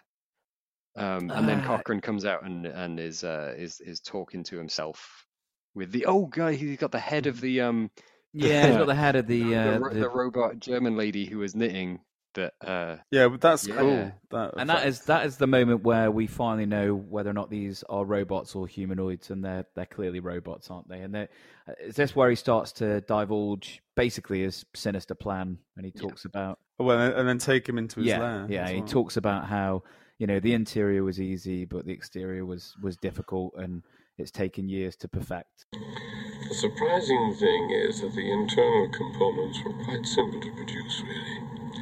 The outer features took much longer to perfect, but then, of course, in the end, it's just another form of mask making. Well, this is where I thought, again, coming into this quite blind, that they were trying to make some sort of uh, tangible link into Michael Myers and Halloween, that he was one of the robots from Silver Shamrock. hmm. I think actually uh, oddly the only the only thing that actually survived of of Halloween 3 in the sort of DNA of the later sequels probably becomes more apparent in f- uh, five sort of six definitely which is the idea of it being um uh like pagan pre-christian cult by by halloween 6 um you find out that the reason why michael can't be killed is that he is under the spell of a pagan cult which keeps resurrecting him and only paul rudd Okay. can break that cult up paul rudd is in halloween 6 Paul Rudd was in yeah, it. you know, yeah, you need to go back and see that one. fucking Patrick. Oh, bullshit no, but okay. i would recommend it Halloween six is is uh, is is where it completely lost it. Can we talk about uh, Doctor Evil's lair? Because I was I I was thinking about uh, it's clearly Yeah. it's clearly a Bond villain's layer. Um, Mm. they've Well, it's the first time we're in a studio. yeah, and it- we're hun- and that's well. that's that's my actual big issue with it. Is it it it feels like the space that they could get cheap, so they were like, well, we'll use it, and I don't think they had the budget to fill it. So it really does Hmm. feel bare bones. But fair play, uh, fair play to Cundey. He does his best to set it up. Yeah, It's a really nice Yeah. introduction uh, establisher, which is is tracking. It's up on high on the level of the stairs. It comes down, and then I think I'm assuming that they step off with handheld camera to go into coverage, and it's it's it's a good. Um, he does his best. I think. Yeah, well, this is where uh, having a B movie with a relatively small budget, having a, a really good cinematographer, uh, will Hmm. it's it's invaluable at this point. And you know we've already harped on about it a lot, but this score is selling so much. Oh yeah, this. no, Mhm. absolutely, absolutely. I mean, remove this score, and a lot of this film suffers in its pacing and in its editing because we haven't really talked about Tommy Lee Wallace's direction because it's quite uh, it's competent enough. Although we'll get into some shots uh, further on in the third act that just seem quite sloppy uh, and and not very well executed. But he's he's not very visually engaging. He doesn't. He puts the camera where it needs to be, mids, close, and and and sort of far away establishing shots. But there's nothing. There's nothing there to really grab you. Yeah. But Cochrane is selling this as well, right? But what I do like, Devlin, is his explanation of how they got Stonehenge into, into Northern California. Stonehenge. we had a time getting it here. you wouldn't believe how we did it. I don't need to. I don't need to know how an evil, uh, an an evil, possibly ancient warlock got a stone. I just assume he Yeah. did. I will ask uh, why they're still chipping away at lumps of it on the day of Halloween, Yeah, Yeah. again, I think they had to fill the and space. And also why they had so so many leftover discs. If if they weren't doing that, and if there weren't still masks being made in the factory, nothing would be happening in the background of any of these scenes. No, absolutely, So- absolutely. It would be horrendously boring. Can we go to test room A? Probably the most memorable scene in the film. So we have the setup of Cochrane is he's telling Doctor Challis his whole sinister plan. He's trying to show him, and like we said, we maybe he just he couldn't couldn't hold it in and wanted to wanted to tell him for his persistence as as he investigated uh, the Silver Shamrock Company. And we see them watching the monitors. The family, Buddy's family, uh, are in this kind of made up set family environment. And again, this is harping onto the themes. And they put on the advert, the little ginger kids got the mask. It's time. It's time. Time for the big Ah, this is just the same old stuff. It's come. All you lucky kids with silver shamrock masks, gather round your TV set. Put on your masks and watch. Honey, don't get too close. All You'll ruin your eyes. Jack o' lanterns. Gather round and watch. Watch the magic pumpkin. Watch. This kill, John Carpenter, is not uh, is not one to shy away from uh, from shock, and he's done this in the past, right? Assault in uh, Precinct Thirteen. Yeah. Remember the scene where the kids just getting an ice cream, boom, dead. Um, Yeah.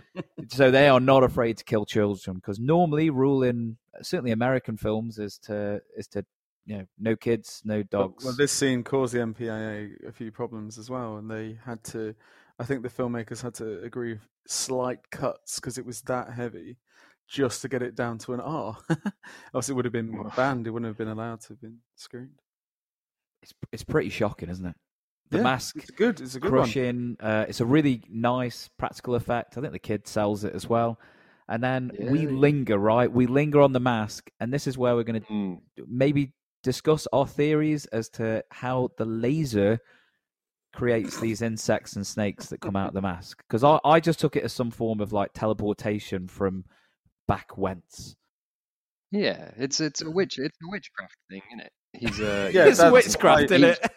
he's an ancient pagan. I mean, it's the Yeah. season of the witch. Conal Cochrane talks about you know the old country and the old ways and stuff. I mean, I feel like the Yeah. film should have should have dropped the "It's the season of the witch" line Yeah. so we could go. yeah, it is an odd subtitle. But also, just anyone listening, if you are going to watch this, um, enjoy it. but make sure you watch the full version and not the UK edit, because for me, I hadn't seen Marge's death with the insect. I had no idea that's what the lasers were going to do. So I just thought it just mauled her, and then all of a sudden I've got this this ginger kid who gets killed when there's snakes and there's insects and stuff. There's no there's no uh, link between the two deaths for me for that edit. So it was really confusing when I was watching it. I was like, well, there's a laser that mauls her. There's, you know, I I wasn't sure exactly what was going to happen. But, yeah, it makes it all seem a bit random. yeah. But the snakes and the insects, I mean, they hold on that shot, and you can see uh, the eye through the mask. Mm. It's pretty horrific. Uh, the stuff coming out Well, of the that- the s- mouth is Yeah, the snake comes straight out of that disturbing. mouth. Yeah. And then those snakes and those insects, well, uh, kill Buddy and his wife. Well, his Yeah, wife it's- just just faints, and then Uh, we. Oh, and then we see it. We see a she's killed. snake bite her. Um, I think. I, there's a I think I missed that snake. as well. yeah. But The, oh no, the, the snake definitely uh, bites the husband. On the leg, on yeah, it's quite cool. I, I don't know whether we see. Yeah, I don't know whether we see her. Actually, There's a snake like writhing on her neck when she's passed out. Yeah, but I, that's- s- I think we're supposed to assume she's dead. Yeah. The snake again, bite this- on the leg though was quite I, I quite liked because oh no, it's well done. Mm. Really yeah, well it's, done. it's a cool trick and it, it, it convinced me. You know, it's good. But again, we're we're into this this whole. I mean, look at the setting. Look at the the family dynamic. I, I was thinking, are they just trying to? It's not just that they the film hates kids or the filmmakers hate kids. Is this a case of uh, the kids suffering from the sins of their parents? Is that is that what Tommy Lee Wallace is driving at? Because that I, that was the only thing that I couldn't really work out exactly with all the commercialization of Halloween, with Cochrane's uh, pontificating about his his whole plot, which is not it's not very well established. Uh, what was the original intention of the filmmakers with regards I to think, the um, overall theme? I think I don't know about like whether he's trying to drive it at some prescient point, but certainly um Cochrane's speech after this to to Dr. Dan uh talks about the last great Samhain or Samhain Hmm. uh was 3000 years ago and that the hills ran red and it was you know human sacrifices and human sacrifices generally are the innocent i.e. Yeah. the children um and that you know that the planets were in alignment and it's time that's all the explanation we get Halloween. The Festival of Samhain.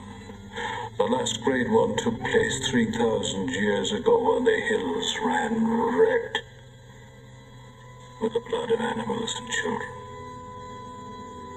Sacrifices part of our world, our craft, witchcraft. To us, it was a way of controlling our environment. It's not so different now. It's time again. In the end, we don't decide these things, you know. The planets do. I don't know. As motives go, it is far fetched, but it makes you hate him. He wants to kill kids. Yeah, I suppose so. And uh, what I, what I will say is, Devlin, you've been bigging up Tom Atkins all film. His reaction when he kids and he lifts up his two fists, I will give you this. It made me laugh very loud. It was. Do you remember the Future Armor episode where he's like, "Robot house"? yes I can imagine that he was like, "This is the moment in the film where I get to really shine." It's brilliant. Cochrane, Corey. And then goes! Oh dear, it's definitely his Khan moment, isn't it? It's great. But I will say, um, what I like about his explanation and what I like about what he talks about, that you know, that it's uh, the Feast of Samhain, and it used to be, you know, the old pagan New Year, and and that you know, it used to have uh, real significance in the pagan calendar. I like that this is a Halloween film that is completely about Halloween. Mm, yeah. There are so many Halloween like horror films or horror movies that have become Halloween staples where even Halloween 1 and 2 takes place on Halloween because it's a cool and interesting time to set a slasher film. But it's not intrinsically tied into the the holiday at all. And and he says, doesn't he, Cochrane, "Y- you don't know much beyond Halloween. Yeah. Yeah, there are very few films which are Halloween Halloween staples that are actually where that's that's such a, an integral part of it. I can think of like this, uh, Trick or Treat, and I don't know, Hocus Pocus. yeah, there's, there's, there's not much else out there. Um, so I like that about it, and I like that you know that even though they're just hinting at it and they're just it's it's kind of contained within one speech, it's still um, it's still there. But that's that goes back to what we were saying before about it, it was quite bold to uh, change up, you know, use the same title but change up the kind of direction of the series. Thank you, Jamie Lee Curtis, and you know, take away from Michael Myers and yeah, concentrate on Halloween itself. I do admire it for that aspiration. Yeah. No, you've got to you've got to admire the filmmakers. You've got to admire Debra Hill and John Carpenter for Mm. for thinking we don't want to just do something that's rote. And and look at John Carpenter's work. He's always someone that tries to subvert our expectations in some form. I mean, even something like Big Trouble in Little China. He he's taken a premise where you go, well, you have a normal white male protagonist, but actually the film is really about the fact that there, there's a role reversal going on, and Kurt Russell is the side character, and his Asian compadre is actually the protagonist. That is something that John Carpenter does, and with this film, he's he's doing it again. I just feel like, and I'll keep saying it, that it's just the execution of this idea is where it's really lacking, and uh, and that's yeah. I mean, I'm not giving away my summary, but that's kind of where I'm sitting even now, an hour and ten minutes into the film.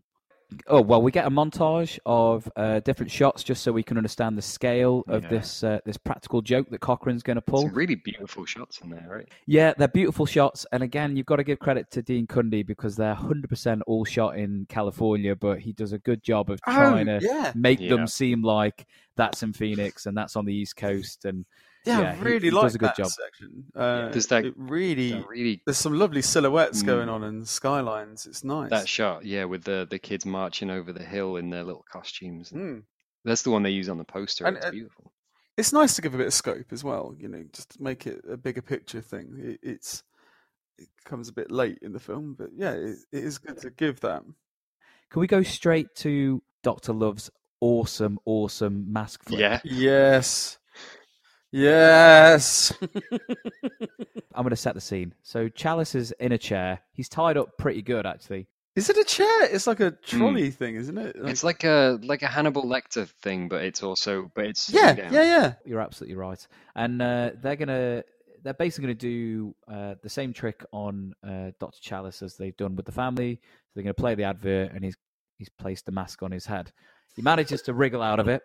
He gets the mask in his hand, but there's a security camera in the room, quite a distance away, as they Yep. establish. At ceiling level as well. He is tied up still, and he's got very little uh, wrist movement. His hands tied by his waist. he has no leverage on it at all. But he manages to. Uh, he, ma- I mean, this is you know for an audio podcast, this is not great, so you need to watch this. But he manages in one sh- in one shot to get the mask on the camera, and it's absolutely brilliant.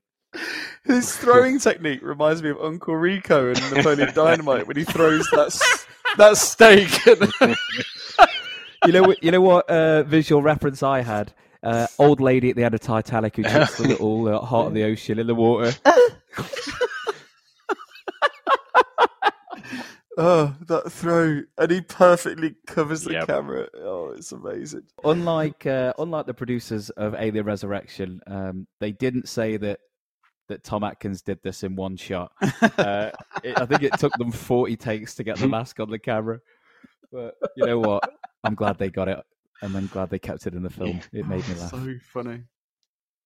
Um, and and that's it. Then he's out, and he's straight on the phone to his uh, his ex-wife. It gets that very easy. Yeah, he, though. Jimmy's the, the the vent open, and then he drops into somewhere where there's a phone, and he manages to call his wife, and she immediately accuses him of being drunk. And the first thing he says to her "Shut up, shut up." Oh, yeah.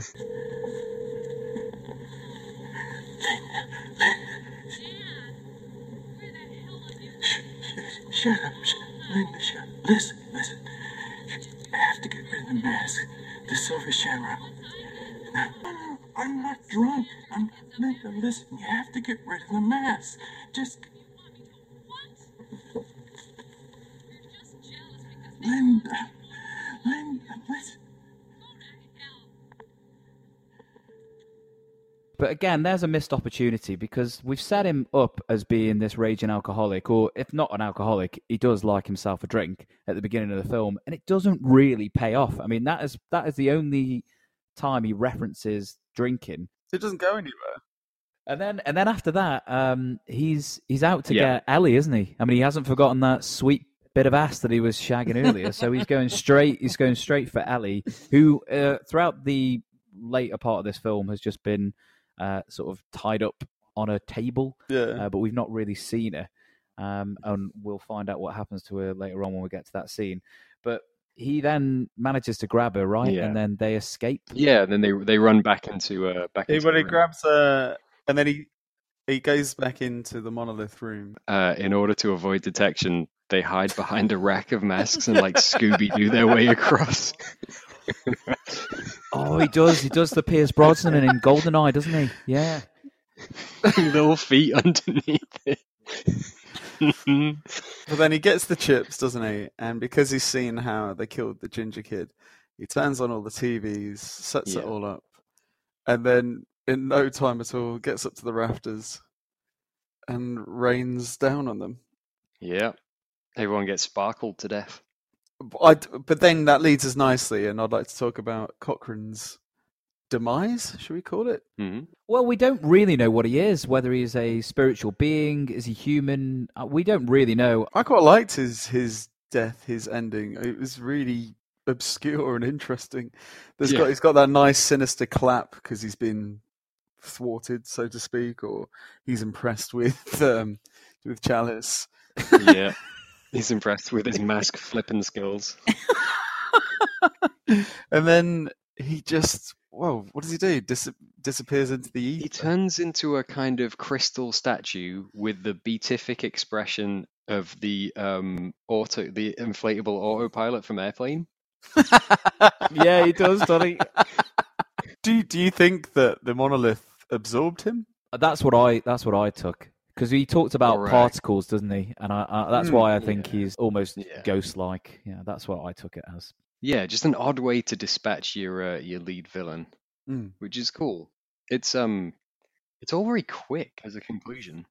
he escapes with Ellie. Another plot hole. Um, so she was complicit this whole time. So uh, reveal spoiler: uh, Ellie is actually now a robot. Well, she she attacks him in the car and the drive. yeah. back. So she attacks him in the car as they're trying to drive back into town to warn everybody. Again, it's quite a fun scene. This is prior to Evil Dead, and you've got to think that. That Sam Raimi and the, those filmmakers maybe saw this scene Yeah, it just keeps coming at him. Yeah, she attacks him. She, uh, the car crashes. Her arms like pinned to the door. Then he, then he goes round and That attacks him. and the, yeah, the body attacks him. And There's a great shot of her on the floor as well, with her head separated from the body, and she's blinking. And I do like that. You know, simple little effects like that that just look cool, um, and showing off special effects, which is gr- why not? You know, well, it's it's one of the big selling points for these types of films. Once again, I'll, even in the first Evil Dead, with um, I think her name's Linda's head is on the floor, and it's done very very similar. Yeah, So yeah. you know, got to think that they saw Season of the Witch. He then gets back to the gas station. My favorite gas attendant is there. And and Devlin, do you want to explain what Dr. Challis does? Because out of the three of us, you work in in sort of not advertising, but you place adverts onto channels. I do. Yeah. Have you ever had someone ring up and just say, "Can you pull the advert?" Yeah. Yeah, well, no, we do. Actually, we've had a, um, we have a lot of this kind of stuff From the Um, public? There's a yeah, there's an email address. Uh, when I used to work over at um, insert large satellite broadcaster here, we can just say it. I used to work for Sky, and we had this email address where um, people could. Uh, it, the idea was that it's supposed to be what we call the emergency transmission change. Oh, okay. So, Which uh, I've heard if- of, actually. Yeah, if if a um a massive uh, uh catastrophe happens, or if somebody very prominent dies, there would be something like this, which would be there to make sure that we weren't doing anything insensitive. Because you know the the last thing, because an advert is just an advert, so the last thing you want to do is actually do anything insensitive. Um, we we've had a few of these. Um, a lot of crazy people have this email address, and we don't know how. Uh, I do remember getting a very, very furious email from uh, uh, an angry Everton fan a few years ago, who was who was uh, was furious that uh, a, a Sky Sports commercial was was featuring Steven Gerrard too prominently, and he wanted it taken off air. He kept referring to him as Slippy G because it was the season when he fell over and cost him the title. That's brilliant. Oh my god. See, and Um, and I, but, I imagine um, it's kind of you have to reply to these. Sli- we did not have to reply to Slippy G. Oh, no. very good. Well, do you want to explain what Doctor Challis is doing? Because he's he's got to the gas station. He's he's told Yeah. the gas attendant, "I need to use your phone again," uh, and then yeah, he's he's he's ringing up the the local or the regional uh, TV stations, right? Trying to get the adverts pulled. Yeah, well, he's he's having all, he's calling all three networks, which means he's probably Oh. going to the actual the the physical transmission tower. If we're in a film where a guy stole a henge and then chipped bits of it and then put it in masks, and then a mask made a snake come out of a kid's mouth, um, let's just assume there's a phone number that you call to make telly stop being on. Yeah, yeah. I think I think you. Could And be- also, let's assume that children would seemingly drive themselves to a gas station for trick or treat. Oh, just, no, in the they're, middle they're of just nowhere. going. Yeah, they're going trick or treating at the terrifying gas station with the really shifty attendant. Every and at 9 p.m. Every parent on earth would allow their children to do that. Surely. You know what's even better is that um, for Oh, God. for all of the redemptive scene of, of Challis trying to save the children and, and the world, he doesn't give a shit about those three kids in the gas station. No, he doesn't tell those three kids specifically to take their Take masks the off. masks off. But this is this is his big scene, right? Stop, Stop it! it. Stop it! Stop Stop, it. stop it! That's what he uh, he signed on my picture for me. It's just- it says Well, stop to it! Chris. It says to Chris, and then he's written in increasingly large silver letters over the photograph. Stop it! Stop it! Stop it! Oh, Tom brilliant! Atkins. I love Tom Atkins. Dark masks, gather round your TV set. Put on your masks and watch. All witches, all skeletons, all jack-o'-lanterns. The third commercial, it's still watch. please. Watch Take off the third channel. pumpkin. The third channel is still running. Stop it, please. For God's sake, please stop it. There's no more time. You've got to. Please stop it. Stop it now. Turn it off. Turn it off. Stop it. Stop it. Stop it. Stop it. Stop it. Stop it. Stop it. That's it, I. I, I thought he did all right on the phone, actually, performance-wise. I thought that was his strongest Yeah. scene. Yeah, yeah. No, I think you. I think Yeah, you're he really right. I mean, sells the kind of terror of it. yeah, and and we are. I mean, this is a this is a downer of an ending, and again, another brave Yeah. another brave choice. I feel like It's we're good. really presaging um the uh the sort of the the middle to later run of uh of John Carpenter's kind of classic run of films in that it got more and more apocalyptic as he kept going. So when you get Mm, to like Mouth of Madness and Prince of Darkness, both of those essentially end with, you know, the end of the world. Yeah, yeah. and no, this is sort of the, the first time he, again like we said it's not a carpenter film but it's a it's a carpenter production and he had a hand in it from the start and yeah it's kind of it's the first time he uh he basically destroyed civilization well, and that's it, right, guys? That- That's the end of the film. So he managed to get uh, two out of the three stopped, but yeah, the adverts ran and the world is over. Uh, it kind of leads into this whole big question of what was Cochrane's plan all along? Was it to turn the kids into mush and then have, get robots, or was it just to play a practical joke? But That's a question that I think people will be mulling over for centuries to come. I have a I have a more important question, and it's for you, Yeah. Devlin. Did you waste your time? Would you recommend Halloween Three: Season of the Witch to the listeners of the show? Did, I did not waste my time watching uh, Halloween: three, Season of the Witch. Uh, as as I stated up front, for all of the weird, baggy flaws of this film, I think that the flaws in the film are the things that make me love it. I think it's a, a, a very strange little concoction. Nothing else has ever really come out that's been like it. It's got atmosphere to spare. It's it's got uh, it's got some wonderful elements sort of threaded through it. I, I, I love that it's kind of scrappy and clumsy at the same time. Recommending it is is a strange one. I wanted you guys to watch it because you know I I, I was intrigued to see what you'd make of it all. I think it I think it's an amazing film to watch at Halloween, but I think the it's going to alienate a lot of viewers who are not used to watching um, more more B-level horror, and that's what this is. I mean, the, when they talked about it becoming an anthology series, what we're looking at here is essentially like um, it's like a script for an episode of Tales from the Dark Side or Tales from the Crypt or or even like a a, a Creepshow segment, but kind of blown out to, to feature length. Its plot is essentially one giant plot hole. But um, but you know, I I would say if you can go along with uh with a bit of an open mind and and just sort of relax into something, there's a lot to enjoy here. To which I now ask uh both of you. Let's start with you, Wags. Why not? Um, Okay. did I waste uh 93-ish minutes of your week? And would you recommend this film? I I no, you didn't waste my time at all. Um, I actually I realised how much I was quite enjoying it when we were talking about it. I I found myself laughing throughout the film at the bits that I thought were pony and lots of questions, and I was a bit confused because I had the UK edit, which which drove me. But I overall I did enjoy it. I enjoyed it for what it was. I enjoyed something different to what I was expecting because I was expecting Michael Myers and I, I don't think the film's great, Devlin, at all. I think I think a lot of it's very poor, script wise, acting wise, plot. eh, You know, there's a lot I didn't like because I don't think it's that good. But no, didn't waste my time. Uh, and I would recommend it.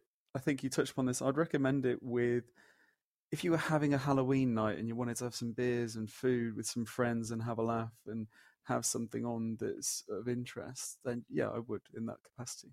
Nice. Gali, how, what about you? I don't think I wasted my time. I think this one is a real study in failure, actually, and and there's some merit in that. Uh, I think the film. I totally agree with you, Patrick. There's there's some really sloppy writing. There's some really bad acting. The camera works good, but the shot selection, the editing, the pacing in the middle, Devlin, you referred to it, is is saggy. So there's loads of things to not to like. However, the one thing I really do like, and that's why I think it's a study in failure, is the idea. And I, you've got to commend the filmmakers. You know, sometimes people, uh, it's easy to to have a go at studios and have a go at, you know, oh, it's just the same old thing they're pumping out with. You know, I've heard this argument with recent superhero films. Give the studio some credit. They funded this. They went out on a limb. It didn't work. They maybe underestimated their audience, and and and also I think horror moved and evolved from the first Halloween.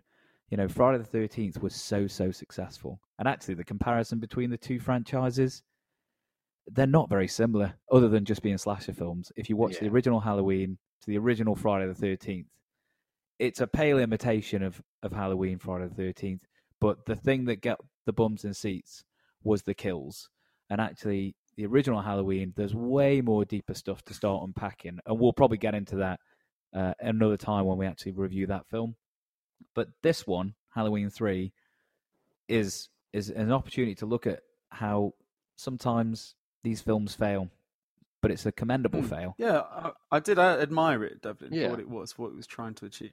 I'd rather something tried and failed rather than just Yeah. go into, from what I've heard from you Halloween six mode. you Yeah, know, exactly, it's Well, exactly. yeah, that's that's uh, studio madness. Like that. That is once you get into Right. Halloween's five, six, and Resurrection, you're just watching people like just churn them out, and and you can tell like that. I think that's um. I don't know whether this comes under this category. I guess it's a personal taste thing, but um, when you look at like the quintessential like good bad movies versus just bad movies, um, good bad movies Mhm. uh, take risks. People gave a shit when they were making them. Uh, their choices are odd, but their choices are like their own choices.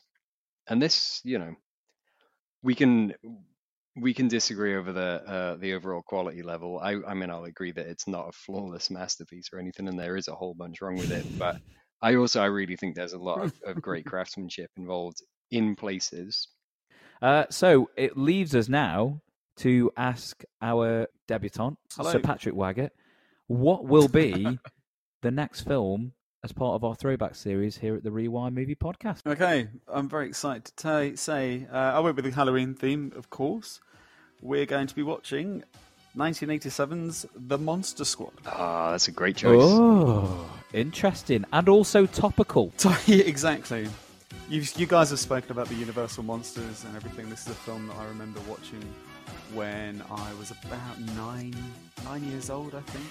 It's the first film I had a shandy to because I I don't I, I seem to remember that very specifically, and I I loved it at the time, and so I've gone back to revisit it, and I'd like to discuss it with you. Well, I'll tell you what I'll also do then, Patrick, when we come to record the episode. I will get myself some Bash Shandy uh, as we talk about it. How's that? Yeah, that, that'll bring back the memories. That'd be good. I'll leave you all. Thanks for listening, everybody.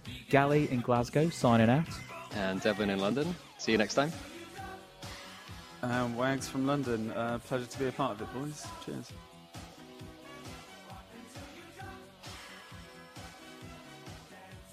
Hi, everyone. I've got a quick favour to ask. If you enjoyed the podcast, could you rate and review the episode on whatever platform you are listening to it on? More information about the podcast, check out rewindmoviecast.com. Also, you can find us on Twitter and Instagram. And let us know your thoughts on each episode. Once again, thanks for listening, and we'll catch you next time on the Rewind Movie Podcast.